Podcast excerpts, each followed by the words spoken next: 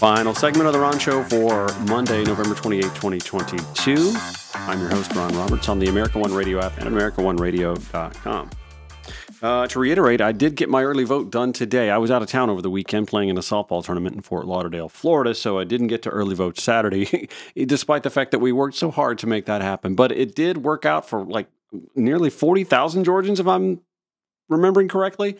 And another 87,000 souls to the polls yesterday, and more than 207,000 today in the first day of early voting. Took me an hour and 52 minutes at the Ponce Library today. And I'm going to remind you, as I said in the first segment, the forecast for Wednesday calls for rain. So plan to do this Tuesday, Thursday, or Friday if you're not already planning to just make a day of it next Tuesday for the runoff between Reverend Senator Raphael Warnock and Herschel Walker. By the way, I think Herschel took a weekend off. It seems like it anyway. He did two events. Raphael Warnock made 19 appearances, 19 events to two. And I'm not saying that Herschel's given up, but what's up with that?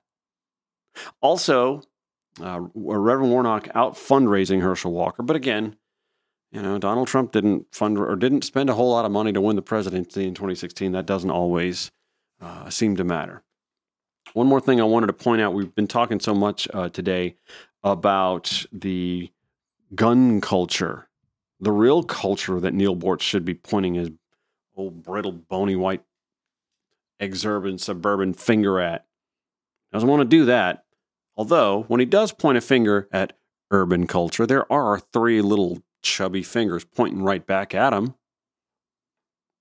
But something that had to be said is that after the Club Q shooting in Colorado Springs, gay communities are on edge.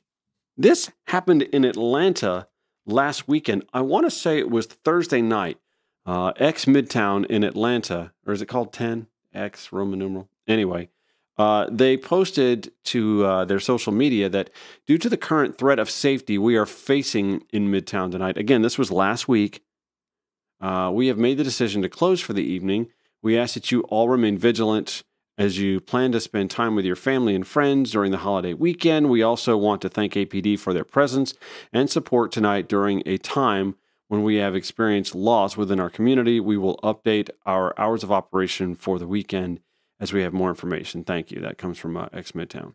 So apparently, this is what I gathered from reading in comments on Facebook. There was apparently, according to the 10 Midtown staff, there was an individual that had posted some very concerning information on social media, which has the community uneasy, and they alerted the authorities. Now, I'm not going to call this guy out. His name has been all over social media. If you are a gay male or a friend of gay males in Midtown Atlanta, you surely have heard this story by now, and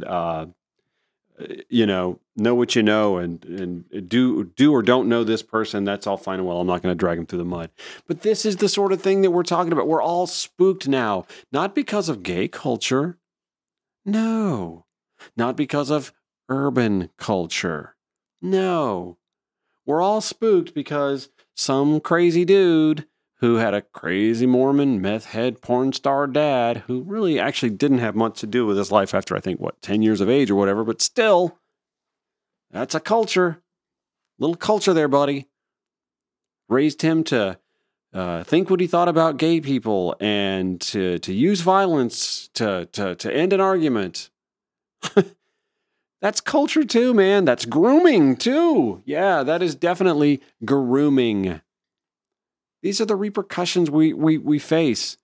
We call ourselves the land of the free and the home of the brave, and yet we're the land of the guns and nuts who can get them, and home of the frightened if we hear somebody or see somebody post something a little scary on social media. And I'm not dismissing the fear. It's legitimate. We can't go to a grocery store, a church, a gay bar. We can't send our kids to school. We can't go to Atlantic Station. Well, we can and should. And by the way, the Cirque du Soleil that's there still through the holidays is amazing.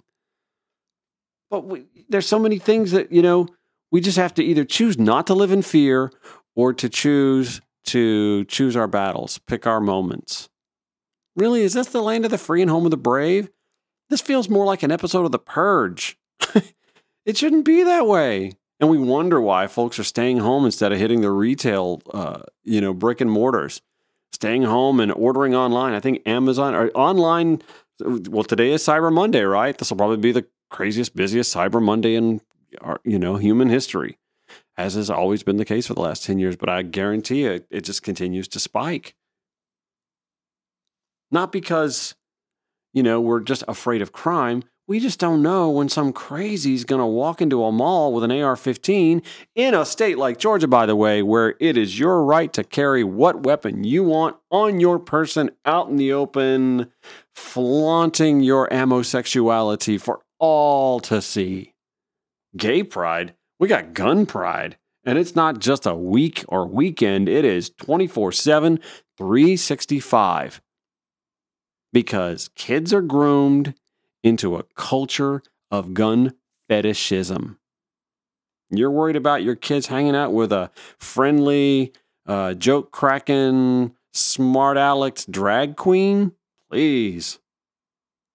I'm more worried about the hothead who doesn't have humor and cynicism as a weapon, but does have a Glock or an AR-15 that he decides to have the last word with.